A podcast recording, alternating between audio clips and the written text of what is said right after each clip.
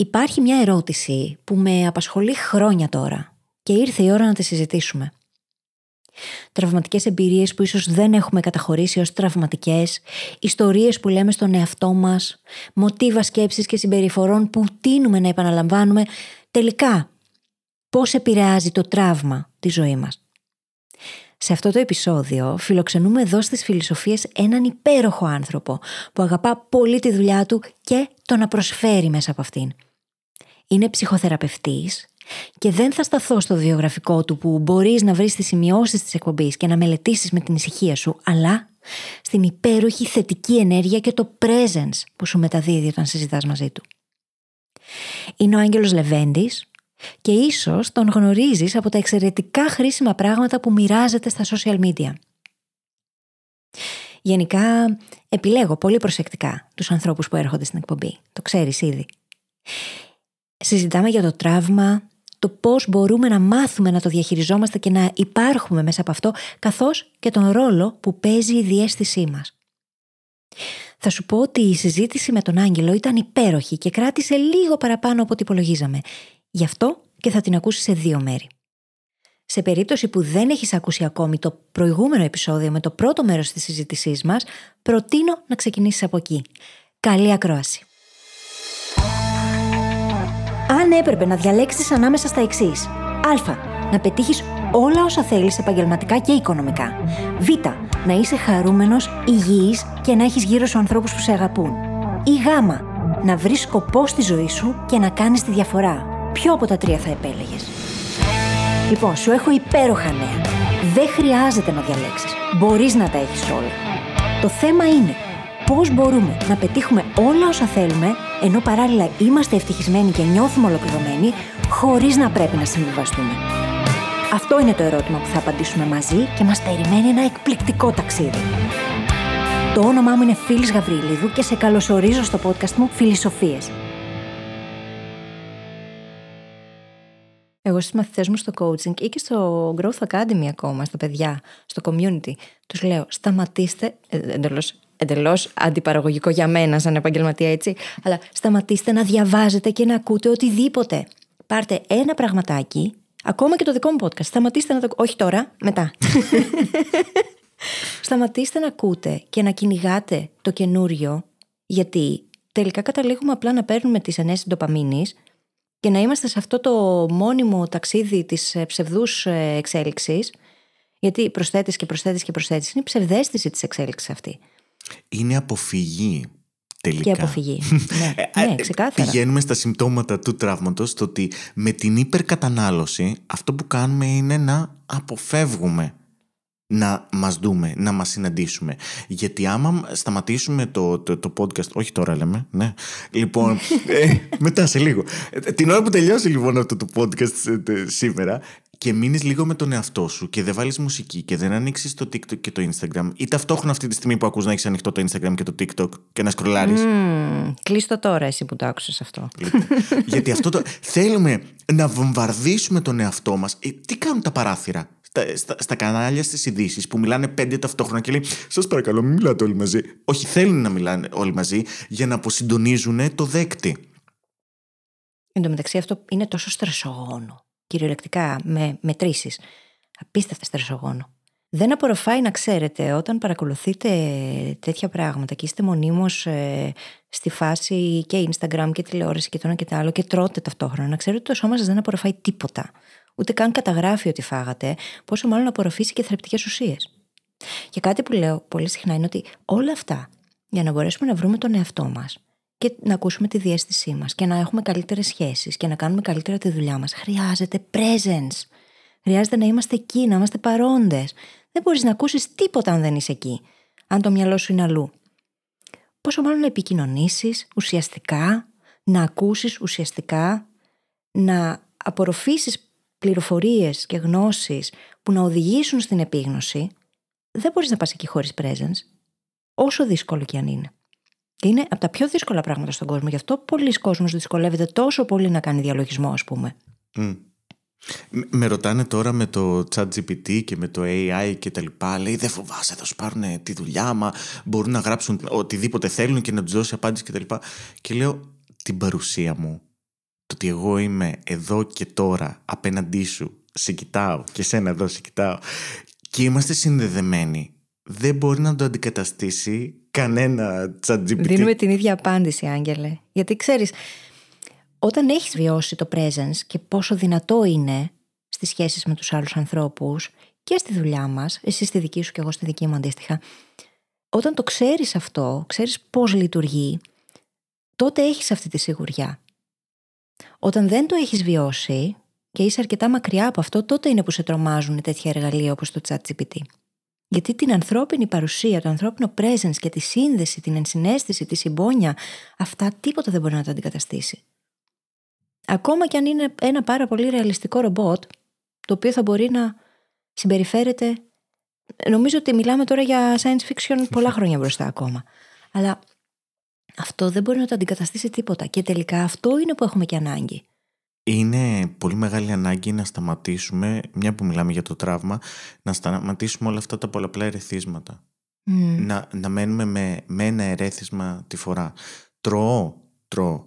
Ε, ακούω μουσική, ακούω μουσική. Περπατάω, περπατάω. Και αυτό κάνουμε ουσιαστικά. Όταν δουλεύουμε με το τραύμα, ερχόμαστε να ξαναδούμε από την αρχή όλες μας τις καθημερινές ε, λειτουργίες, όλοι μας τα συναισθήματα, όλη μας τη διαχείριση των συναισθημάτων, ένα-ένα συνέστημα ξεχωριστά, μία-μία σκέψη ξεχωριστά, για να δούμε πού μας οδηγεί όλο αυτό και να το βάλουμε σε μία σειρά εκ νέου. Πώς το καταφέρουμε αυτό το ένα-ένα; Γιατί ξέρω ότι πολλοί κόσμος που μας ακούει αυτή τη στιγμή δυσκολεύεται τρομερά να το πάρει ένα-ένα, να κάνει single tasking και να κάνει focus. Και το focus είναι το λέω συνέχεια, αν θες να πετύχεις οτιδήποτε, χρειάζεται να κάνεις focus, να βρεις τους τρόπους για να το κάνεις. Και να έχεις και την πρόθεση να το κάνεις. Αλλά και το focus απαιτεί presence. Το flow απαιτεί presence. Πρέπει να είσαι εκεί για να κάνεις την καλύτερη δυνατή δουλειά σου, την καλύτερη δυνατή επικοινωνία. Για να μπορέσω όμως να είμαι παρούσα παρόν, χρειάζεται να νιώθω ασφάλεια. Και το πρώτο πράγμα για, να, για όλη αυτή τη διαδικασία είναι να βρω τους τρόπους που μπορώ να νιώσω ασφαλής. Είναι τα ρούχα μου, είναι η καθημερινότητά μου, είναι ο χώρος μου, πώς έχω διαμορφώσει το χώρο μου, είναι οι άνθρωποι που έχω γύρω μου, είναι το εργασιακό μου περιβάλλον. Χρειάζομαι ασφάλεια. Αν δεν έχω ασφάλεια, αν δεν δημιουργήσω τρόπους ασφάλειας, είναι ένα φυλακτό που έχω, ένα δαχτυλίδι αγαπημένο, ένα μπρασελέ, κάτι, είναι ένα τατουάζ, είναι τι είναι αυτό τα 832 πράγματα, γιατί δεν χρειαζόμαστε ένα, αλλά σιγά σιγά τι είναι σήμερα αυτό το οποίο θα με κάνει να νιώσω Με το που αρχίζω να νιώθω ασφαλής, θα μπορέσω να είμαι πιο παρούσα, παρόν και να αρχίζω να παρατηρώ τον εαυτό μου. Δεν θα μπορέσω να παρατηρήσω τον εαυτό μου αν δεν νιώσω αυτή την ηρεμία, την ησυχία. Θα είμαι σε μια συνεχή ταραχή και μέσα στην ταραχή δεν μπορώ να παρατηρήσω τον εαυτό μου. Και αν δεν παρατηρήσω τον εαυτό μου και δεν μου δώσω πρόσβαση, δεν θα μπορέσω να αναγνωρίσω και να διαχειριστώ. Άρα, πρώτα τρόπους ασφάλειας, μετά αναγνώριση και μετά διαχείριση. Ναι. Είναι πολύ αστείο. Όταν ε, ξεκίνησα να διαχειρίζομαι τη σχέση μου με την τροφή, τη λειτουργική, ένα από τα πράγματα που χρειαζόταν να κάνω ήταν να τρώω mindfully να είμαι εκεί, present με, το, με την τροφή μου. Και είναι τόσο δύσκολο όταν ακόμα δεν έχεις βρει τον τρόπο να νιώσεις ασφαλής με τον εαυτό σου, στο σημείο που βρίσκεσαι, που καταλήγεις να το καταφέρεις κάποιες φορές και μετά να επανέλθεις στα προηγούμενα patterns. Γιατί εκεί νιώθεις οικειότητα, εκεί νιώθεις ασφάλεια. Και μέχρι να το βρω αυτό και να αρχίσω πραγματικά να αρχίσω να ακούω και να εμπιστεύομαι και να βρίσκω τους τρόπους αυτούς για να νιώθω ασφαλής, μου ήταν αδύνατο να φάω στην ησυχία. Και τώρα το απολαμβάνω, με ενοχλεί ο θόρυβος.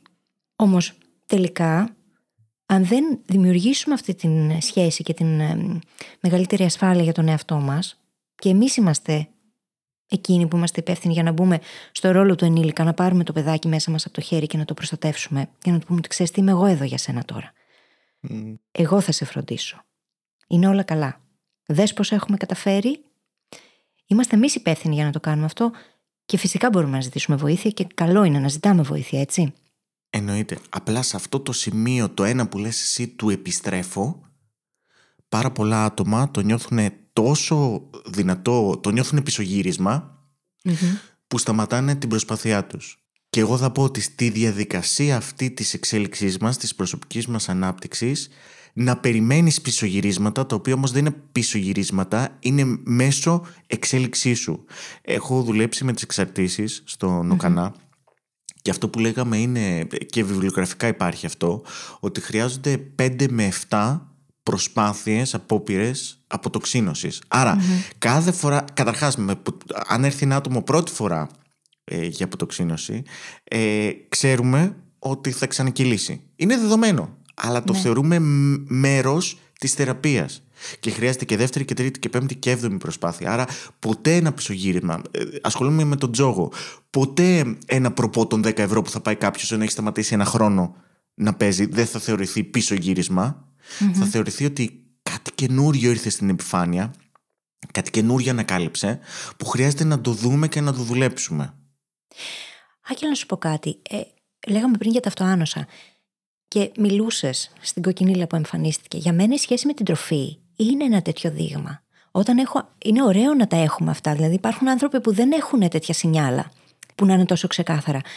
Για μένα, όταν περνάω μια στρεσογόνα περίοδο ή έχω κάτι καταπιέσει, κάπου δεν με έχω φροντίσει αρκετά, βγαίνει κατευθείαν στην τροφή και μπορώ, επειδή είναι τόσο άμεσο, να το καταλάβω και να πω: Ωπ, φιλισάκι, τι έγινε εδώ; Τι έχουμε, Μήπως χρειάζεται να αρχίσει να κοιμάσαι λίγο περισσότερο, Μήπως να το κλείσουμε εκείνο το μασάζ, Μήπως να χαλαρώσουμε αυτό το Σαββατοκύριακο περισσότερο; Όμως, για πολλούς από εμάς και πολλές από εμάς, είναι αρνητικό το να γίνει αυτό, το να συμβεί. Δεν έχουμε συνειδητοποιήσει πόσο βοηθητικό είναι, γιατί το σώμα μιλάει μέσα από αυτές τις διαδικασίες. Σου λέει: Εγώ αυτό το pattern ξέρω, έτσι θα σε ειδοποιήσω. Έτσι ξέρω, έτσι είχα μάθει να διαχειρίζομαι το στρες. Άρα, τι σου λέω αυτή τη στιγμή, ότι έχουμε στρες και δεν το έχεις καταλάβει. Γιατί είσαι μέσα στη ρουτίνα, έχεις χαθεί και έχεις χάσει λίγο την επαφή. Κάτσε λίγο να σου θυμίσω ότι είμαι εδώ. Είναι πολύ ωραίο πράγμα αυτό. Έτσι ήμουνα όλο το Νοέμβρη-Δεκέμβρη μέχρι το Φλεβάρι που έκανα τα εγγένεια του νέου χώρου που, που άνοιξα.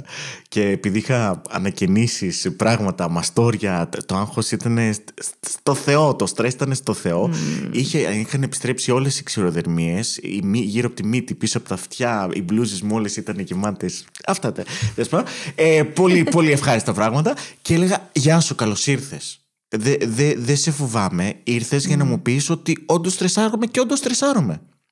Και όλοι μου λέγανε βάλε κρέμα. Λέω βρε βάζω κρέμες. Τι μου λες τώρα; Εννοείται ότι θα περάσει. Έρχεται να μου θυμίζει κάθε μέρα ότι είμαι σε μια πολύ στρεσογόνα περίοδο ε, και χρειάζεται περισσότερο να με φροντίζω, ακόμα περισσότερο. Και ήμουν σίγουρος, βέβαιος, με το που έγιναν τα εγγένεια, μετά από 5-10 μέρες, φύγαν τα πάντα. Και είναι και αυτό ότι βιαζόμαστε, Ερσι Άγγελε. Βιαζόμαστε. Έρχεται το σύμπτωμα, το βλέπεις και θες να κάνεις ένα. και να εξαφανιστεί. Ε, όχι, θέλει χρόνο το σώμα. Πώς θα γίνει; Δεν είναι φαστουντάδικο. Δεν είναι το σώμα μας έτσι απλά ε, ψεκάστε, σκουπίστε, τελειώσατε. Δεν πάει τόσο γρήγορα. Χρειάζεται να του δώσει το χρόνο του να εκτονωθεί. Ή ας πούμε περνάμε μια δύσκολη περίοδο και έχουμε δυσάρεστα συναισθήματα αρκετά και θέλουμε να κάνουμε κάτι και με ένα μαγικό τρόπο να εξαφανιστούν. Αν δεν τα βιώσεις όμως, το σώμα σου θα τα πάρει, θα τα αποθηκεύσει κάπου και μετά θα εκδηλωθούν με κάποιον άλλον τρόπο που δεν θα σ' αρέσει. Θα είναι χειρότερα. Άρα προτιμάς να τα ζήσεις τώρα, να τα βιώσεις, να τα αφήσεις να έρθουν, γιατί είναι φίλοι σου αυτά τα δυσάρεστα συναισθήματα. Δεν είναι αρνητικά, δεν είναι κακά. Είναι απλά δυσάρεστα. Και δεν μας αρέσει να μένουμε με τα δυσάρεστα, ενώ πρακτικά αυτό είναι τελικά που μας βοηθάει να είμαστε και πιο ολοκληρωμένοι σαν προσωπικότητες και σαν οντότητες, να ζούμε πιο ισορροπημένα. Όταν απορρίπτεις τα δυσάρεστα, απορρίπτεις και τα ευχάριστα. Αντίστοιχα. Και είναι ένας κύκλος. Και καλούμαστε να τα, να τα αγκαλιάσουμε όλα και να τα αποδεχτούμε όλα. Και ένα κομμάτι είναι το κομμάτι της αποδοχής και αυτοαποδοχής. Το οποίο βοηθάει και το journaling για το κομμάτι της αποδοχής, γιατί βλέπω εδώ μπροστά μου την ψυχή μου. Άγγελε, για μένα το journaling είναι μαγικό εργαλείο. Αγαπώ τις λέξεις, είναι η δουλειά μου πρακτικά. Πέρα από αυτό όμως, το ίδιο το journaling έχει χρόνια που δεν έχει περάσει σχεδόν μέρα. Είναι ελάχιστες ημέρες που εδώ 6, 7, 8 χρόνια, δεν θυμάμαι πότε, νομίζω γύρω στο 17 ξεκίνησα να το κάνω συστηματικά κάθε μέρα, που δεν έχω σταματήσει. Και είναι το ένα πράγμα, αν με ρωτήσεις τι σε έχει βοηθήσει περισσότερο από οτιδήποτε, αυτό είναι το ένα πράγμα που με έχει βοηθήσει περισσότερο από οτιδήποτε άλλο. Γιατί είσαι εκεί με τον εαυτό σου. Και αυτό είναι και το πιο σημαντικό για να χτίσεις αυτή. Αυτή η σχέση είναι η πιο σημαντική από όλες. Και χρειάζεται να τη χτίσεις. Και υπάρχουν εργαλεία. Δεν είναι ότι απλά θα κάθομαι και θα γράφω αγαπητό μου ημερολόγιο. δεν είναι αυτό το journaling, παιδιά. δεν είναι, όχι. Γιατί πολλοί άνθρωποι που δεν το κάνουν έχουν κάπως αυτή την αντίληψη. Και εμένα μου έρχεται, όταν σκέφτομαι αγαπητό μου ημερολόγιο, ή όταν λέω κρατάω ημερολόγιο, μου έρχεται η κάντι κάντι στο μυαλό που γράφει Αγαπητό μου ημερολόγιο, σήμερα πρίγκιπας. Αλλά όχι. δεν κάνουμε αυτό εμείς που κάνουμε journaling κάθε μέρα. Και είναι και πάρα πολύ σημαντικό κομμάτι της δικής μου προσωπικής αυτοφροντίδας. Το να είμαι εκεί για να λέω: Ωραία, μίλα μου τώρα, πες μου, τι έχουμε; Για να δούμε. Ναι. Τι μου λες, τι, τι, τι υπάρχει μέσα σου; Ε, είναι, ξέρεις τι, αυτές οι ερωτήσεις που δεν τις κάνουμε, δεν βρίσκουμε το χρόνο να τις κάνουμε, οπότε με το journaling μας βάζουμε κάτω και, το, και παίρνουμε χρόνο για εμάς. Ναι. Δεν παίρνουμε χρόνο για εμάς. Οπότε χρειαζόμαστε αυτές τις διαδικασίες για να πάρουμε χρόνο για εμάς. Είναι αυτό που, που έρχονται στη θεραπεία στα 45 λεπτά και ε, μου λένε δεν έχω χρόνο για μένα. Και λέω πώς βρίσκεσαι εδώ; Α, αυτό είναι διαφορετικό. Εν τω μεταξύ είναι μαγικό γιατί λέμε δεν έχω χρόνο για το ένα, δεν έχω χρόνο για το άλλο. Αλλά αν συμβεί κάτι έκτακτο, θα τον βρεις τον χρόνο, θα τον δημιουργήσεις. Άρα υπήρχε πάντα. Απλά δεν επέλεγες να τον δημιουργήσεις. Πάντα υπάρχει. Πρέπει να φτάσουν τα πράγματα στην ίστατη στιγμή, στο επίγον, στο αναγκαίο ή να φτάσω εντελώς πάτο, θεωρητικά πάτο, για να ξεκινήσω να δουλεύω με τον εαυτό μου. Ναι. Μπορώ να ξεκινήσω σήμερα, σιγά σιγά, να βάλω αυτές τις διαδικασίες, να βάλω αυτές τις ρουτίνες, να βάλω αυτές τις συνήθειες που θα με οδηγήσουν σε μια συνεχή μικρή εξέλιξη. Αλλά δεν το θέλω αυτό. Ε, γιατί είναι βαρετό. Ε, παρακολουθώ και από το εξωτερικό και financial education, οικονομικη εκπαίδευση, που λέει παιδιά η, η, η αποταμίευση, οι επενδύσεις πρέπει να είναι βαρετά πράγματα για να έχουν Είναι βάζω 5 ευρώ την ημέρα στην άκρη. Δεν είναι βάζω Αυτό το δουλέψαμε στο Academy Book Club. Ήταν η πρώτη ενότητα που δουλέψαμε.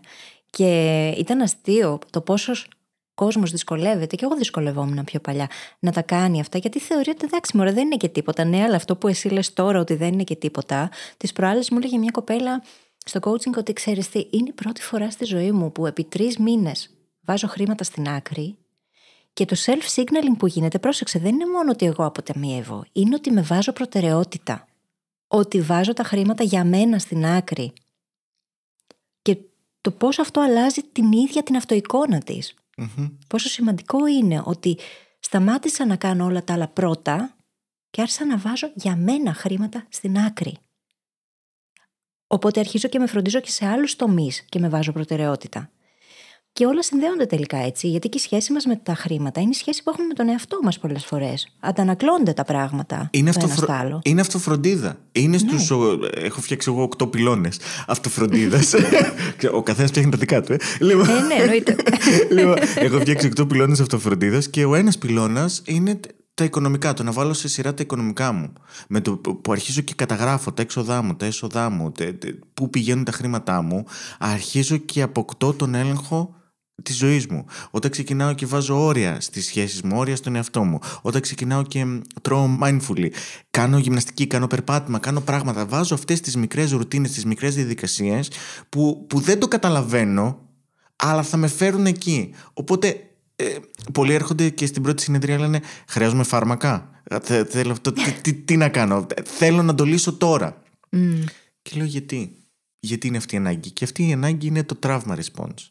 Ναι, ναι, ναι. Ε, γιατί μοιάζει αβάσταχτο, αλλά δεν είναι. Έχεις επιβιώσει. Εσύ που μας ακούς εδώ τώρα. Εσύ. Έχεις και γι' αυτό δεν έχει και σημασία να, παίρνουν, να πάρουμε μάλλον την ευθύνη της ιστορίας αυτής που λέμε στον εαυτό μας. Να πάρουμε αυτή την ευθύνη και να αρχίσουμε να την αλλάζουμε. Γιατί πώς θα γίνει; Το να αρχίσω να κάνω αποταμίευση σημαίνει παίρνω την ευθύνη για μένα. Πάβω να είμαι το άτομο το οποίο δεν έχει χρήματα στην άκρη. Επιλέγω να είμαι το άτομο που έχει χρήματα στην άκρη και γίνομαι αυτό το άτομο μέσα από τις πράξεις μου. Επιλέγω να είμαι το άτομο που μαθαίνει να βάζει όρια. Αυτό είναι το παίρνω την ευθύνη. Γιατί τελικά χρειάζεται να μπούμε σε αυτό το ρόλο του ενήλικα. Δεν θα το κάνει κανένας άλλος για μας. Όσο δεν το κάνουμε, παραχωρούμε τη δύναμή μας. Και δημιουργούμε και αυτή την αίσθηση ασφάλειας που λέγαμε πριν. Πώς να νιώσω ασφαλής όταν μονίμως νιώθω πως δεν έχω έλεγχο; Στα οικονομικά μου, στα όρια μου, στα επαγγελματικά μου, στα συναισθηματικά μου. Πώς θα νιώσω αυτό το. Είναι ένας κύκλος όλα αυτά. Και το ένα θα έρθει να υποστηρίξει το άλλο. Γιατί, γιατί όταν ε, ε, βάλω κάποια χρήματα στην άκρη και μετά πάω να βάλω ένα όριο στη σχέση, θα, έχω, θα έχει καταγραφεί μέσα μου ότι εγώ στα οικονομικά τα κατάφερα ή έκ, έκανε ένα βήμα. Όταν πάω μετά στη δουλειά μου να ζητήσω αύξηση, θα, θα ξέρω γιατί θέλω αύξηση, πού θέλω να πάνε αυτά τα χρήματα. Αν πω θέλω παραπάνω χρήματα γιατί θέλω παραπάνω χρήματα και δεν το κάνω συγκεκριμένο, πώς θα το καταφέρω. Οπότε η μία διαδικασία θα έρθει να υποστηρίξει την άλλη. Ναι, και το μυαλό μας χρειάζεται σαφείς οδηγίες. Δεν μπορείς να του πεις έτσι αόριστα. Θέλω να βγάζω πολλά χρήματα. Δεν ξέρω τι σημαίνει αυτό. Πώς θα κάνω τα βήματα αφού δεν ξέρω τι είναι αυτό. Τι σημαίνει πολλά. Τι είναι λίγα. Είναι σαν τους γονείς που λέει πρέπει να περάσεις ιατρική, να γίνεις δικηγόρος. Να... Γιατί. Γιατί. Γιατί πρέπει να βγάλω πολλά Για να είμαι ασφαλής; Ναι, αλλά μπορώ να είμαι ασφαλής στο σήμερα με αυτά τα χρήματα που βγάζω τώρα. Γιατί να πάω να, να χρεωθώ, ε, να φορτώσω την πιστοτική, να πάρω το δάνειο για να πάρω ένα σπίτι, για να πληρώνω τη δόση τα 800 ευρώ, για να τελικά να μην νιώθω ασφαλής. Ναι, γιατί τελικά θα νιώθεις ότι όλα αυτά σε κυνηγάνε.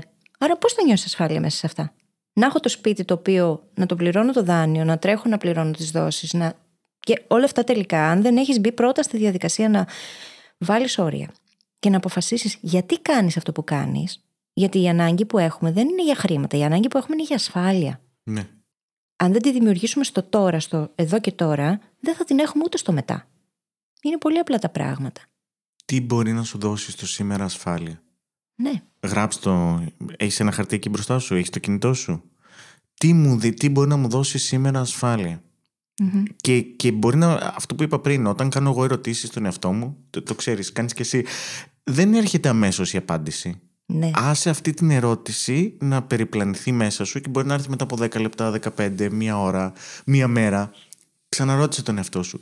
Τι μπορεί να μου δώσει ασφάλεια; Και... Εγώ λέω ότι παίρνουμε σποράκια. Βάζεις ένα σποράκι. Δεν θα φυτρώσει κατευθείαν το δεντράκι. Θέλει χρόνο. Αυτά είναι οι ερωτήσεις. Ναι, ναι, αυτά είναι. Και, και χρειάζεται να, να σε πιστέψεις σε οτιδήποτε απαντήσεις. Μπορεί να είναι ε, ότι δεν θέλω να βγω για καφέ με αυτό το φίλο, με αυτή τη φίλη. Θέλω να κάτσω στο σπίτι μου. Έχουμε όμως εδώ στην παρέα πάρα πολλά καλά παιδιά. Ξέρεις. Και δυσκολεύονται πάρα πολύ να ακούσουν και να πιστέψουν τον εαυτό τους. Τι κάνουμε εκεί, Άγγελα, γιατί νομίζω ότι το τραύμα συνδέεται πολύ με το σύνδρομο του καλού παιδιού. Σε πολύ μεγάλο βαθμό. Μα φυσικά. να θέλουμε να κάνουμε όλα τα χατήρια. Εφόσον έχω αρνητική αυτοεικόνα, προσπαθώ να κάνω τα πάντα για να πείσω τον κόσμο ναι, ναι, ότι είμαι καλός. Μήπως τον και πίσω, μου βασικά. Μήπως και πίσω τον εαυτό μου ότι είμαι καλός. Γιατί αυτό δεν μπορώ να καταφέρω. Οπότε, αν σε πείσω εσένα και άλλους 10 και άλλους 100 και άλλους χίλιους, ίσως τελικά να αρχίσω να πιστεύω σε μένα. Και εκείνοι που πιστεύουν ήδη άνθρωποι σε σένα που μας ακούς και εσύ ακόμα λες, είμαι καλός είμαι αρκετός. Μπορώ να καταφέρω αυτό, το ένα, το άλλο στη δουλειά μου, στις προσωπικές μου σχέσεις, στη, στη, ζωή μου. Και λέω, ναι, μπορείς. Μπορείς να το δεις. Εν τω μεταξύ, αυτό είναι όλο το hack, έτσι. Να αρχίσεις εσύ να βρίσκεις τρόπους να πιστεύεις απευθείας στον εαυτό σου πριν φτάσεις στον χιλιοστό που θα σου πει εσύ. Είσαι καλός. Ναι. Μπορείς. Ναι, και τελικά, ε, ψάχνοντας από άλλους επιβεβαίωση, Μπορεί να βρούμε τη δικιά μας επιβεβαίωση, να επιβεβαιώσουμε εμείς τον εαυτό μας, αλλά κανένας δεν είναι μέσα στο δικό μου το κορμί, το σώμα, το μυαλό, δεν ζει τη δικιά μου τη ζωή. Κανενός mm. η εμπειρία δεν είναι ακριβώς ίδια με την εμπειρία κάποιου άλλου. Ε, οι ομάδες μας δείχνουν, η δουλειά μέσα στις ομάδες μας δείχνουν ότι υπάρχουν και άλλοι άνθρωποι, ότι δεν είμαστε μόνοι, δεν είμαστε οι μόνοι που το περνάμε αυτό και με όλη αυτή την κοινότητα που έχεις δημιουργήσει και εσύ, το βλέπουν οι άνθρωποι ότι δεν είναι μόνοι, δεν είναι οι μόνοι αλλά εγώ θα πρέπει να ξυπνήσω και να σηκωθώ από το κρεβάτι μου, να στρώσω το κρεβάτι μου, να πλύνω τα δόντια μου, να ε, πλύνω τα ρούχα μου και, και μερικές φορές μπορεί να είναι πάρα πολύ δύσκολο. όταν μιλάμε για συναισθηματική δυσλειτουργία, μιλάμε ε, ότι έχει, αυτή η δυσρύθμιση έχει οδηγήσει να μην μπορώ να κάνω τα απλά πράγματα, να μην αντέχω. Και εκεί είναι που έρχονται όλα αυτά τα motivation και λέει Όχι, μπορείς και θα τα καταφέρεις και πρέπει και πίστεψε στον εαυτό σου και θα γίνουν όλα και είσαι τεμπέλης άμα δεν τα κάνεις αυτά που, που, που, που λες ότι θα κάνεις και δεν είσαι πειθαρχημένος και όλα αυτά... Και τύψεις και ενοχές Φίλοι, αυτά είναι τόσο επανατραυματικά. Ναι, ξεκάθαρα. Μα ακόμα και οι άνθρωποι που παλιότερα στο Brain Hacking Academy είχαμε δημιουργήσει ένα ολόκληρο course, ο συνεταιρός μου δηλαδή, για την αναβλητικότητα. Και να πούμε εδώ και το εξής. Η αναβλητικότητα είναι κάτι φυσιολογικό. Πολλές φορές τη χρειαζόμαστε.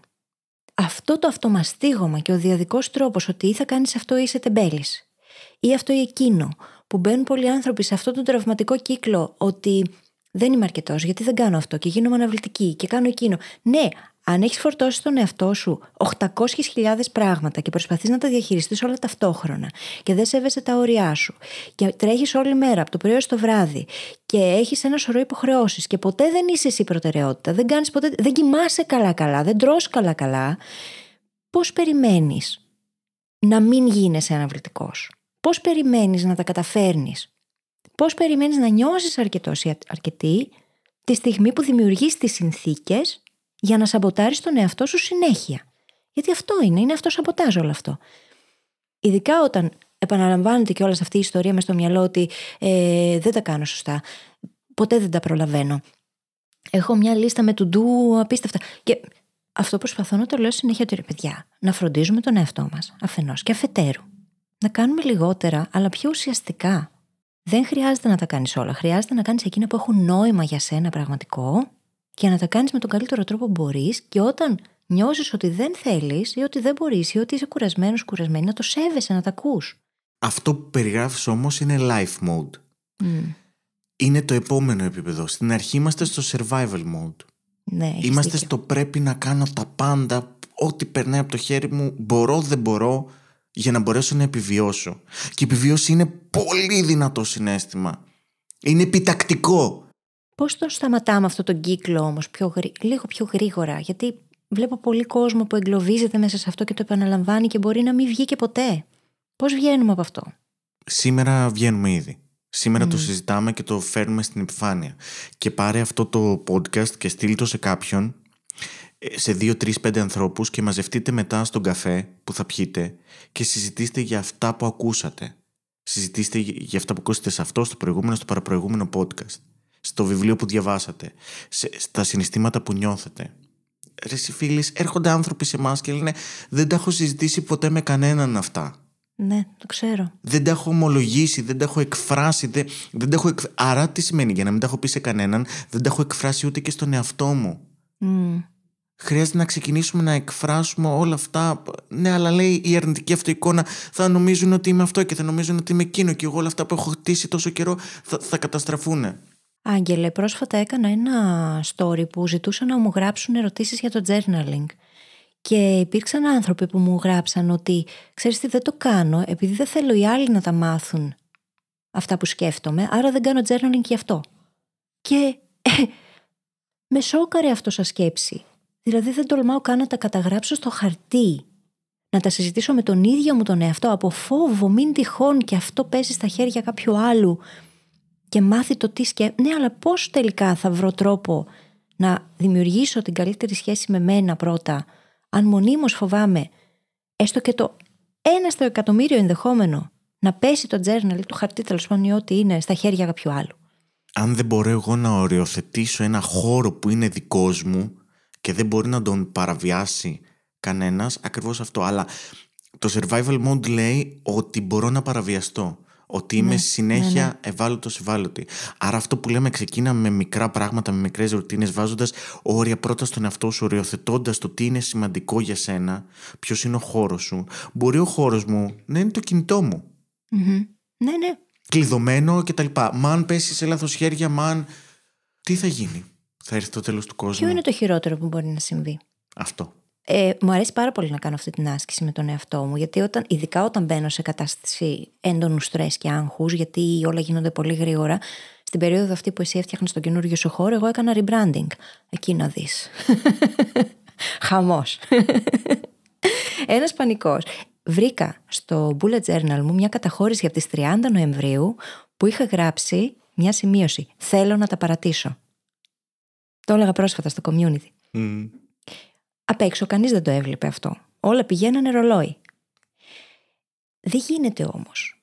Αν δεν δημιουργήσουμε αυτές τις συνθήκες για εμάς, τον χώρο μας και επίσης λέω και πολύ συχνά ότι ξέρεις τι, πάτα record και γράψτε Και ποιο είναι το χειρότερο πράγμα που μπορεί να συμβεί τελικά; Κάνω αυτή την άσκηση και την έκανα και τότε. Ότι ποιο είναι το χειρότερο που μπορεί να συμβεί; Έχω εμπιστοσύνη στον εαυτό μου. Ξέρω ποια skills έχω, τι γνώσεις έχω. Ξέρω ότι μπορώ να το επαναλάβω αυτό να πάσα στιγμή. Μπορώ να το δημιουργήσω. Μπορώ να δημιουργήσω κάτι από το μηδέn. Το ξέρω για μένα, εγώ προσωπικά. Το έχω μάθει αυτό. Πόσοι από εμάς δεν έχουμε δει τον εαυτό μας να τα καταφέρνει σε καταστάσεις που δεν πίστευε ποτέ ότι θα τα κατάφερνε πιο πριν; Δεν δίνουμε τα credits όμως στον εαυτό μας. Γι' αυτά. Ποιο είναι το χειρότερο που μπορεί να συμβεί; Το μοναδικό χειρότερο που δεν μπορούμε να το αντιστρέψουμε είναι ο θάνατος. Ακριβώς. Όλα τα υπόλοιπα αντιστρέφονται. Και τελικά ίσως χρειάζεται να κάνουμε λίγο normalize και τις αρνητικές σκέψεις. Ναι. Ε, γιατί αυτό το θέλω να τα παρατήσω μπορεί τελικά να λειτουργήσει σαν κινητήριο δύναμη για σένα. Ξεκάθαρα την επόμενη μέρα στο journal μου πήρα, το έγραψα, άφησα να βγει από μέσα μου όλο το vent, έκανα vent κανονικά, θέλω να τα παρατήσω και αυτό και όλη η γκρίνια και μετά από λίγο απάντησα στον εαυτό μου γιατί αυτά κάνω εγώ εκεί μέσα. Μιλάει, μία απαντάει, η άλλη γενικά είναι πολλές φωνές που μιλάμε εκεί πέρα και τα βρίσκουμε. Μου είπε, ωραία, το έβγαλες από μέσα σου. Πάμε τώρα να δούμε τι μπορούμε να κάνουμε από εδώ που είμαστε. Ακριβώς. Ακριβώς.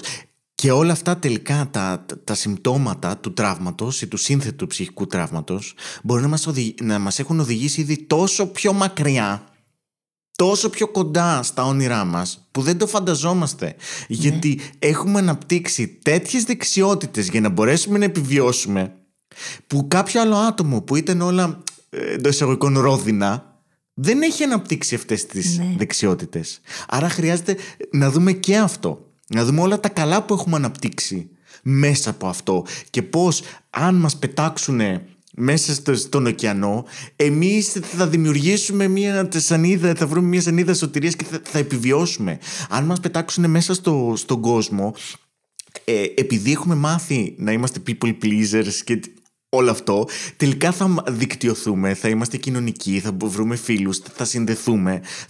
Έχουμε δεξιότητες, έχουμε αποκτήσει πολλά καλά. Ε, Για να μην ε, το, το- είναι δα, δακρύβρεχτο όλο αυτό ότι, πι- ότι μόνο μας έχει καταστραφεί η, η ζωή, έχουν βγει όλα αυτά τα συμπτώματα ε, του τραύματος ή οποιασδήποτε κατάστασης ε, και μας έχει οδηγήσει σε μια πλήρη μόνιμη δυσλειτουργία. Ε, Εγώ λέω ότι ε, συζητάω πάρα πολλές φορές και στο κομμάτι το εποπτικό ε, ότι αυτή η αυτοαμφισβήτηση ή αυτό το imposter syndrome, ε, ε, το σύνδρομο του απαταιώνα που το έχω τύπου κάθε τρεις και λίγο. Εγώ το απολαμβάνω γιατί με βοηθάει να γίνομαι καλύτερη. Είναι η φωνούλα αυτή που μου λέει: Έλα, εντάξει τώρα, ε, μπορούσες και καλύτερα. Λέω: Ωραία, μπορώ, πάμε. ναι, ναι, ναι, ναι, ναι, ναι, ναι, ναι. Γιατί πρέπει να καταλάβουμε ότι οι σκέψεις είναι περαστικές. Δεν είναι μόνιμες καταστάσεις. Τα συναισθήματα είναι περαστικά. Και η χαρά είναι περαστική και η λύπη είναι περαστική και το ένα αλληλοδιαδέχεται το άλλο. Και χρειάζεται να το δούμε αυτό, να το καταλάβουμε, να μπει μέσα στο πετσί μας και να μην νομίζουμε ότι αυτό που αισθανόμαστε αυτή τη στιγμή ή αυτό που σκεφτόμαστε για εμάς αυτή τη στιγμή, που σκεφτόμαστε γενικά, ότι θα μείνει μαζί μας. Ε, δεν είμαστε δέντρα, μπορούμε να κινηθούμε. Πες τα, Χρυσόστομε, ναι. και το θέμα είναι ότι υπάρχει όλο αυτό το κίνημα του positivity και το «Α, και πάμε και μπορείς» και το... Όχι, χρειάζεται να σεβαστούμε ότι είμαστε μια ολότητα που έχει και ευχάριστα και δυσάρεστα συναισθήματα και κάνει και μαύρες σκέψεις και αυτές είναι πολύ φυσιολογικές γιατί όλοι φοβόμαστε το θάνατο, όλοι φοβόμαστε ότι μπορεί ξαφνικά να εξαφανιστούμε ή να μην ανήκουμε, όλοι έχουμε τους ίδιους φόβους.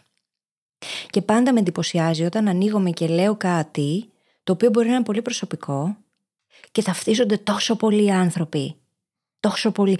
Και αυτό τους λέω ότι ξέρεις τι, μπορεί να νομίζεις, και μάλιστα πολλές φορές μου στέλνουν μηνύματα και μου λένε Καλημέρα, είμαι ο Μενέλαος και είμαι καλά. Ο Μενέλαος, αν ε, δεν το έχεις ακούσει το podcast, Το έχω, το έχω. είναι, είναι ένας φανταστικός μου φίλος. Και έχω φέρει τώρα στο τελευταίο επεισόδιο και τη Μαρκέλα. Έχω δύο. Το Μενέλαο και τη Μαρκέλα. Γιατί μερικές φορές θέλω να μιλήσω για πράγματα, αλλά εντάξει, δεν θέλουμε πάντα να- ούτε να εκθέτουμε τον εαυτό μας σε τέτοιο βαθμό, ούτε να εκθέτουμε για άλλους ανθρώπους. Οπότε χρησιμοποιώ το Μενέλαο και τη Μαρκέλα κατά βούληση. Και πολλές φορές μου στέλνουν αυτά τα μηνύματα και μου λένε ότι έλα εντάξει, πλάκα κάνεις, για μένα λες. Όχι. Απλά είναι τόσο universal όλα αυτά, γιατί είναι βασικές ανθρώπινες ανάγκες και ανθρώπινες ανασφάλειες και φόβοι που όλοι τις μοιραζόμαστε. Όλοι τα μοιραζόμαστε αυτά. Επειδή δεν μιλάμε για αυτά και δεν τα θεματοποιούμε, νομίζουμε ότι είμαστε μόνοι μας. Μα δεν τα εκφράζουμε. Ναι. Δεν, δεν βγαίνουμε να μιλήσουμε για αυτά. Δηλαδή, ε, ε, ένα στα τέσσερα ε, ζευγάρια, ε, στις, μία στις τέσσερις εγκυμοσύνες, συγγνώμη, μία στις τέσσερις εγκυμοσύνες οδηγεί σε αποβολη Και έχω θεραπευόμενες και θεραπευόμενους με τις γυναίκες τους που έρχονται με αυτό το, το ζήτημα και πώς μπορούν να το διαχειριστούν κτλ. Και, και ε, είτε είναι στην πολυαρχία τους, δεν το έχουν μοιραστεί με κανέναν και λένε είμαστε οι μόνοι που το περνάμε αυτό. Και στη διάρκεια των συνεδριών λένε ε, το μοιραστήκαμε και με τον κουμπάρο μας, το μοιραστήκαμε και με μία φίλη ε, και τελικά και σε άλλου σημαίνει αυτό.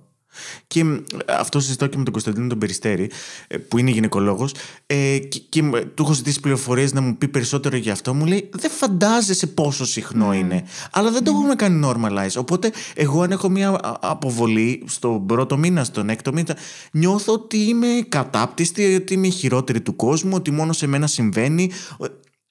Και... και ότι πρέπει να το ξεπεράσω και γρήγορα, γιατί όλοι μου λένε: Δεν πειράζει, θα, κάνετε, θα ξαναμείνεις έγκυος και δεν ξέρω κι εγώ τι. Λες και είναι κάτι πολύ απλό, ρε παιδί μου. Ενώ είναι τραυματικό το γεγονός ενώ... να έχεις αποβολή. Ενώ δεν είναι πένθος. Ναι. ναι, δεν είναι. Δηλαδή, δεν θα πενθεί. Και έτσι αντιμετωπίζουμε πολλά πράγματα σαν κοινωνία. Επειδή δεν τα συζητάμε και δεν μιλάμε, δεν μοιραζόμαστε τα συναισθήματά μας, τις σκέψεις μας. Και κάτι ακόμα πολύ σημαντικό. Αν κάποιος άλλος έρθει να μοιραστεί μαζί μας, ας τον ακούσουμε απλά. Μην ακυρώσουμε ότι έλα εντάξει είσαι καλά ή το όχι, δεν. Όχι, θέλει να τα μοιραστεί. Δεν νιώθει καλά. Βγάλει το σκασμό και άκου. Μπορώ να σταθώ εκεί δίπλα. Ναι, μπορώ να, μπορώ να μείνω με αυτό, να είμαι εκεί, ακόμα και αν νιώθω άβολα με τα δυσάρεστα συναισθήματα του άλλου. Γιατί μου ξυπνάνε και σε μένα δυσάρεστα, αλλά ξέρεις τι, αυτή είναι η ανθρώπινη εμπειρία. Την πάτησες, γεννήθηκες άνθρωπος. Την επόμενη φορά σπουργίτη. Ναι. που και εκείνα μπορεί να έχουν τα δικά τους, δεν ξέρουμε. Έτσι, εδώ που τα λέμε. Άγγελ, είναι πάρα πολύ ωραία αυτή η συζήτηση. Νομίζω δεν θέλω να τελειώσει. Έχουμε φτάσει ήδη τα δύο επεισόδια. Χαλαρά. Πολύ ωραία. Μια τελευταία ερώτηση. Πώς τελικά, αν θέλω να την κάνω όλη αυτή τη δουλειά, ρε παιδί μου, και έχω μπει σε όλο αυτόν τον κόσμο και θέλω να αρχίσω να ακούω και περισσότερο και ψάχνω πράγματα και ξεκίνησα και την ψυχοθεραπεία μου και τα κάνω όλα αυτή την ρημαδοδιέστηση πώς αρχίζω ξανά και την ακούω. Για μένα, ας πούμε, προσωπικά, διαπίστωσα ότι ξεκίνησε μέσα από τη σχέση μου με την τροφή, με το να ακούω το σώμα μου. Να αρχίσω να ακούω αυτά τα πολύ μικρά, τα αμυδρά σημαδάκια και να το σέβομαι κιόλας. Να μην λέω Α, έφαγες πολλές θερμίδες, δεν πρέπει να το φας αυτό. Όχι, γιατί αν το ζητάει, δεν είμαστε μηχανές. Υπάρχει και αυτή η ψευδέστηση ότι το σώμα είναι κάπως σαν μηχανή και κάθε μέρα χρειάζεται τα ίδια, έχει τις ίδιες ενεργειακές ανάγκες. Και δεν είναι έτσι. Το καημένο το σώμα ξέρει πολύ καλύτερα ότι σήμερα μπορεί να χρειάζομαι περισσότερη ενέργεια. Αύριο όχι. Μπορεί να κάνει self-regulate, να αυτορυθμιστεί. Δεν έχει ανάγκη εμάς να του πούμε πώς θα το κάνει. Και διαπίστωσα ότι το να αρχίσω να ακούω τη διέστησή μου σε πολύ μεγάλο βαθμό πέρασε μέσα από τη σχέση μου με την τροφή. Γιατί αυτό ξανάχτισε την σχέση που έχω με το ίδιο μου το σώμα. Οπότε και από εκεί μετά άρχισα να με εμπιστεύομαι παραπάνω και να λέω όχι ξέρεις κάτι, νιώθω αυτό με τη συγκεκριμένη κατάσταση, τον συγκεκριμένο άνθρωπο. Νομίζω ότι έχω δίκιο. Ότι καλά κάνω και νιώθω. Δεν χρειάζεται να το δικαιολογήσω, να το αιτιολογήσω, να έχω επιχειρήματα με τη λογική, γιατί νιώθω έτσι, κάτι μου λέει. Κάτι μου λέει να φύγω από εδώ. Ή αντίστοιχα κάτι μου λέει να μείνω, κάτι μου λέει να προχωρήσω. Και ειδικά από τότε που είμαι σόλο, ακολουθώ τη διέστησή μου σε πάρα πολλά πράγματα και δεν με έχει βγάλει λάθος ποτέ. Αντιθέτως, στα σημεία που δεν την άκουσα, που είχα τα red flags μου, ήταν που την πάτησα τελικά, όταν είπα όχι μωρέ, για να δω, ας δώσω μια ευκαιρία.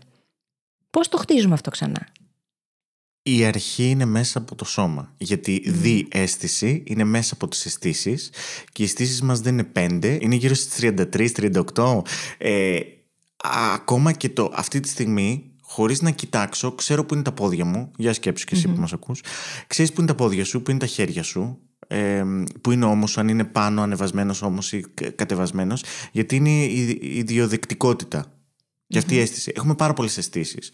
Και όσο ε, δίνουμε σημασία σε αυτές τις αισθήσεις, τόσο μας καταλαβαίνουμε περισσότερο. Εκεί έρχεται και η έκτη, έβδομη, όγδοη αίσθηση, η, δι, η διέστηση που λέμε, που έρχεται μέσα από δεδομένα. Mm. Είναι Ναι, ναι, ναι. δεδομένα. Αυτό δεν συνειδητοποιούμε. Ότι είναι όλες οι καταγραφές αυτές που έχουμε ήδη. Είναι πληροφορίες που έχουμε, έχει το σώμα. Ακριβώς, ακριβώς. Άρα ξέρουμε. Το στομάχι μας ξέρει. Όταν εμένα πάω να κάνω κάτι καινούριο ε, και με, με πιάνουν πεταλούδες στο στομάχι, ε, ή υπάρχει μια ιδιαίτερη κινητικότητα, πρέπει να το ακούσω. Όχι να το ακούσω απαραίτητα ε, ότι αυτό που πάω να κάνω είναι κακό. Αλλά κάτι κινείται μέσα μου. Όσο λοιπόν αρχίζω και παρατηρώ το σώμα μου πώς αντιδράει σε κάθε μία κατάσταση, αρχίζω και καταλαβαίνω και εκεί θα μπορέσω να αποφασίσω εάν θα κάνω αυτό το επόμενο επαγγελματικό βήμα, αν θα κάνω αυτή τη σχέση, αν θα βγω για καφέ με φίλο, αν... Τι, τι θέλω να κάνω. Το σώμα μου θα μου το πει. Θα μου το πει η κοιλιά μου, θα μου το πει το στήθος μου, θα μου πει το κεφάλι μου, αν έχω συχνά πονοκεφάλους και μικρανίες. Ε, ε, θα μου τα πει όλα αυτά και, και θα αρχίζω να αντιλαμβάνομαι τον κόσμο καλύτερα. Ναι. Εγώ το περιγράφω ως εξής. Λέω, μ' αρέσει η απλοποίηση γενικά, γιατί ό- όσο περισσότερο μπορούμε να απλοποιήσουμε σύνθετες έννοιες, χωρίς να τις απλουστεύουμε όμως, έχει μεγάλη διαφορά, Σωστά. ε, τόσο πιο εύκολο είναι να τις ε, αντιληφθούμε και να τις κάνουμε δικές μας. Και λέω, ρε παιδί μου, ότι έχουμε ένα εσωτερικό φανάρι που ανάβει πράσινο και κόκκινο. Και αν δώσουμε το χρόνο και το χώρο στον εαυτό μας, θα αντιληφθούμε πότε ανάβει πράσινο και πότε ανάβει κόκκινο. Δεν είναι τόσο δύσκολο, αλλά χρειάζεται να κατεβάσουμε την ένταση, να χαμηλώσουμε το volume, γιατί έχει πολύ φασαρία εκεί μέσα. έχει πάρα πολύ φασαρία και η διέστηση συνήθως είναι ψήθυρος. Για να μπορέσουμε λοιπόν να την ακούσουμε, χρειάζεται αυτό το presence που λέγαμε πριν, το να δημιουργήσουμε λίγο τις συνθήκες, να νιώσουμε λίγο πιο ασφαλείς, να δώσουμε χώρο και χρόνο στον εαυτό μας, την αυτοφροντίδα μας και να το εμπιστευτούμε και λίγο. Μμ. Απλώς ίσως στην αρχή χρειάζεται να βρούμε κάποιο μέντορα, κάποιο δάσκαλο, κάποιον υγιή καθρέφτη που λέω. Γιατί ε, μέχρι τούδε μπορεί να είχαμε παραμορφωτικούς καθρέφτες που δεν μας έδιναν μία αντικειμενική αίσθηση του δικού μας εαυτού. Άρα εμένα ε, κουνιόταν το στομάχι μου και ερχόταν ο άλλος και μου έλεγε «Δεν πειράζει, θα το ξεπεράσεις, όλα καλά είναι». Ε, εγώ είχα ημικρανίες και έλεγε «Μην αγχώνεσαι». Μην αγχώνεσαι. Ο- Α, ατάκα. ε, λίγο, όλα, όλα τέλεια. Άρα πήγαινε, πήγαινε το σώμα μου εμένα να μου πει ότι αυτή τη στιγμή έχω πονοκέφαλο μικρανία γιατί κάτι με έχει ζωρίσει από αυτό που άκουσα μόλις τώρα. Και ερχόταν ο άλλο και λέει: «Ε, ε, Όλα καλά θα πάνε. Όχι, άσε με με την ημικρανία. Θέλω να δω τι έχει να μου πει. Σε παρακαλώ. Σας παρακαλώ, κύριε. Σας παρακαλώ, δεν θα ήθελα. Δεν θα ήθελα. δώστε, δώσε μου λίγο χώρο, δώσε μου λίγο χώρο εαυτέ μου να καταλάβω τι είναι αυτό. Άρα ίσως χρειαστεί να βρω κάποιους καθρέφτες υγιείς να μου καθρεφτήσουν, να με βοηθήσουν να καταλάβω το σώμα μου, τον εαυτό μου, τι είναι αυτό που μου συμβαίνει, για να μπορέσω μετά να το πάρω εγώ και να το, να το συνεχίσω. Και αυτό μπορεί να σημαίνει και ότι χρειάζεται να αλλάξω και πράγματα στο περιβάλλον μου και στους ανθρώπους που με περιβάλλουν. Δεν είναι εύκολο, Θέλει δύναμη. το ξέρω, θέλει δύναμη, όμως είναι και λίγο μοιραίο. Όταν μπαίνεις σε αυτή τη διαδικασία και θες να το κάνεις, δεν μπορείς να ανήκεις ταυτόχρονα σε δύο κόσμους. Είναι δύσκολο. Δεν λέει κανείς να ακυρώσεις όλες σου τις προηγούμενες σχέσεις που μπορεί να σε δυσκόλευαν. Όμως μπορείς να περιορίσεις την έκθεση. Μπορείς να δημιουργήσεις και άλλες σχέσεις που να ισορροπούν. Και δεν θα γίνει από τη μια μέρα στην άλλη ούτε αυτό. Θέλει χρόνο, θέλει να επενδύσεις ενέργεια, να δουλέψεις και με τον εαυτό σου και με τις σχέσεις και με τους άλλους ανθρώπους. Κανείς δεν λέει ότι είναι εύκολα όλα αυτά. Γιατί μας ξεβολεύουν. Όμως τελικά την ίδια προσπάθεια απαιτούν, άμα κάτσει και το σκεφτεί κανείς. Γιατί μπορεί το ένα να είναι οικείο, το άλλο να μην είναι, αλλά την ίδια προσπάθεια θα αφιερώσεις. Απλά στη μία περίπτωση θα ξεβολευτείς. Και κάτι που λέω πολύ συχνά είναι ότι χρειάζεται να λάβουμε υπόψη και αυτό το ξεβόλεμα. Νομίζουμε ότι το ξεβόλεμα είναι μόνο κατάσταση, αλλά είναι και χρονική περίοδος. Και μπορεί να χρειαστεί να μείνεις μαζί του για ένα διάστημα το οποίο δεν μπορείς να προβλέψεις πόσο θα είναι. Αν όμως από πριν το έχεις αποδεχτεί ότι ξέρεις τι, θα ξεβολευτώ. Και είναι έτσι. Άρα τι χρειάζεται να κάνω, χρειάζεται να φροντίσω τον εαυτό μου, να βρω τρόπους να το διαχειρίζομαι, να συζητάω, να βρω ένα μέντορα, έναν θεραπευτή, να έχω ρε παιδί μου τα στηρίγματά μου, να δημιουργήσω αυτά τα στηρίγματα που θα με βοηθήσουν να μείνω με αυτό το ξεβόλεμα και να κάνω το επόμενο βήμα. Και να σκεφτώ σε αυτή τη στιγμή ότι έχω προνόμια. Ότι Ναι. για να μπορώ να ακούω αυτό το podcast έχω ρεύμα, έχω κινητό, smartphone, μπαταρία, ε, έχω πρόσβαση σε Μμ. πράγματα. Ναι. Τα ξεχνάμε τα βασικά πράγματα, όπως το ότι χτυπάει αυτή τη στιγμή η καρδιά μου, αναπνέω, ε, έχει ήλιο ή συννεφιά, ε, μπορώ να μυρίσω ένα λουλούδι. Τα ξεχνάω, ξεχνάω αυτά τα, τα πράγματα, τα, τα βασικά που έχω και μπορώ να ξεκινήσω από αυτά, από αυτά που έχω για να πάω εκεί που θέλω. Μμμ. Τι ωραία, νομίζω δεν θα ρωτήσω τίποτα άλλο γιατί κλείνει υπέροχα αυτή η συζήτηση. Ευχαριστώ πολύ για τη φιλοξενία, τη ζεστή, την εγκάρδια. Άγγελε, ήταν πάρα πολύ ωραία η συζήτηση. Ένιωσα λίγο Brain Hacking Academy. Δεν ξέρω αν εσείς οι παλιοί ακρότες το νιώσατε αυτό κάπως. Ήταν πάρα πολύ ωραία η συζήτηση. Ευχαριστώ πάρα πολύ που δέχτηκες την πρόσκληση. Εννοείται ότι είναι ανοιχτή και ότι μπορείς να ξανάρθεις και να τα ξαναπούμε. Και επίσης μπορεί να έχει ξεκινήσει και μια ωραία φιλία. Θα έρθω στην Αθήνα, να ξέρεις. Σε περιμένω. σε περιμένω εδώ. Ε, νιώθω, νιώθω πάρα πολύ όμορφα. Ένιωσα πάρα πολύ όμορφα. Θα χαρώ αυτό να συνεχίσει οπωσδήποτε. Ευχαριστώ και εγώ πάρα πολύ για την πρόσκληση. Είναι μεγάλη τιμή σε όλο αυτό το έργο που είχατε δημιουργήσει με τον Δημήτρη. Συνεχίζεις τώρα. Ε, ευχαριστώ. Είναι τιμή μου. Με πολύ χαρά το κάνω και εγώ και εσύ. Και ξέρεις τι, όταν βγαίνει από την καρδιά σου κάτι, είναι αλλιώς ρε παιδί μου. Και το εισπράττουν και οι άνθρωποι διαφορετικά και εσύ το εκπέμπεις. Και να, άμα τον βλέπατε, έχετε αυτό το μειονέκτημα ότι δεν βλέπετε κιόλας. Ακούτε μόνο. Βέβαια, περνάει μέσα από τη φωνή. Όλη αυτή η αγάπη και το νιάξιμο και η χαρά και το πάθος, ρε παιδί μου, για την ίδια τη δουλειά και για το να βοηθήσεις τους άλλους ανθρώπους. Και τελικά αυτό είναι που μετράει περισσότερο, έτσι. Μμ. Εγώ νομίζω ότι αν δεν έκανα αυτή τη δουλειά, θα ήμουν πολύ δυστυχισμένη. Αν δεν είχα αυτό το, το drive, του να, αν δεν το σεβόμουν μάλλον, αν δεν το υπηρετούσα αυτό το drive να προσφέρω και να βοηθήσω, δεν θα περνούσα και τόσο καλά στη ζωή μου. Και μάλιστα θα πω κιόλας ότι όσο καιρό δεν το έκανα και δεν ε, έλεγα, οκ, αυτό λέει η δημιουργικότητά μου, αυτό μου λέει να κάνω, θα πάω με τα νερά της, θα κάνω ό,τι μου λέει. Όσο δεν το έκανα ήτανε κιόλας που βασανιζόμουν. Όταν άρχισα να αφήνομαι στη δημιουργικότητά μου ήταν που άρχισα να ξεπερνάω και τις διατροφικές διαταραχές.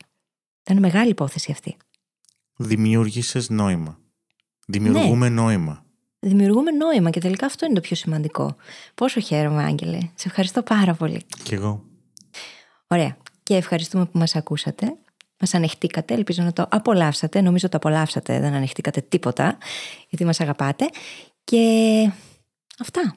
Νομίζω με αυτό ήρθε η ώρα να κλείσουμε το επεισόδιο. Σούπερ. Γεια χαρά. Καλή συνέχεια. Γεια χαρά. Καλή συνέχεια σε όλους σας. Τα λέμε σύντομα. Ξέρω ότι ολοκληρώνοντας και αυτό το επεισόδιο, ίσως έχεις καεί λιγάκι, ειδικά αν είσαι από εκείνα τα καλά παιδιά που έχουμε στο community και το έχεις βιώσει αυτό πολλές φορές. Το να κάνεις πίσω σε βάρος της δικής σου αυθεντικότητας μόνο και μόνο για να είναι όλοι οι υπόλοιποι χαρούμενοι και ικανοποιημένοι. Στο ότι δεν ακούς τη διέστησή σου, έχεις χάσει αυτή την επαφή με το ίδιο το σώμα, τα συναισθήματα και είναι κάτι το οποίο θες να χτίσεις. Είναι απολύτως ok. Και όπως κατάλαβες, υπάρχουν άνθρωποι στους οποίους μπορείς να απευθυνθείς να ζητήσεις βοήθεια, υπάρχουν εργαλεία, υπάρχουν τρόποι και μπορείς να μάθεις να ζεις με αυτό και να αρχίσεις να αλλάζεις την ιστορία που λες στον εαυτό σου, για τον εαυτό σου και τον κόσμο. Μπορείς λοιπόν να ξανακούσεις τα συγκεκριμένα δύο επεισόδια από τη συζήτησή μας με τον Άγγελο όσες φορές χρειαστεί και κάτι ακόμα. Μπορείς να γραφτείς και στο ίδιο το Growth Academy αν δεν το έχεις κάνει ήδη, διότι εκεί ο στόχος μας είναι αυτή η υποστήριξη, αυτό το νιάξιμο και το να ξέρεις ότι δεν είσαι μόνη ή μόνος. Ότι υπάρχουν και άλλοι άνθρωποι που καταλαβαίνουν. Τσέκαρα λοιπόν τις σημειώσεις της εκπομπής στο phyllisgabriel.com για περισσότερο υλικό από τον ίδιο τον Άγγελο και για το link για να μπορέσεις να γραφτείς στο Growth Academy. Καλή συνέχεια. Οπ, οπ, οπ, οπ. Ένα τελευταίο πράγμα πριν φύγεις. Θέλω να σε ευχαριστήσω και έμπρακτα που είσαι εδώ και γι' αυτό σου έχω ετοιμάσει ένα δώρο. Δημιούργησα για σένα το The Mindset Hacking Handbook. Έναν οδηγό που σε βοηθάει να εστιάσεις σε εκείνα που πραγματικά μετράνε και να σταματήσεις να νιώθεις χαμένος ή χαμένη στη ζωή. Για να αποκτήσεις το δώρο σου, μπορείς να επισκεφθείς τώρα τη σελίδα phyllisgabriel.com κάθετος MHH. Τα αρχικά δηλαδή του Mindset Hacking Handbook. Καλή συνέχεια και τα λέμε στην άλλη πλευρά.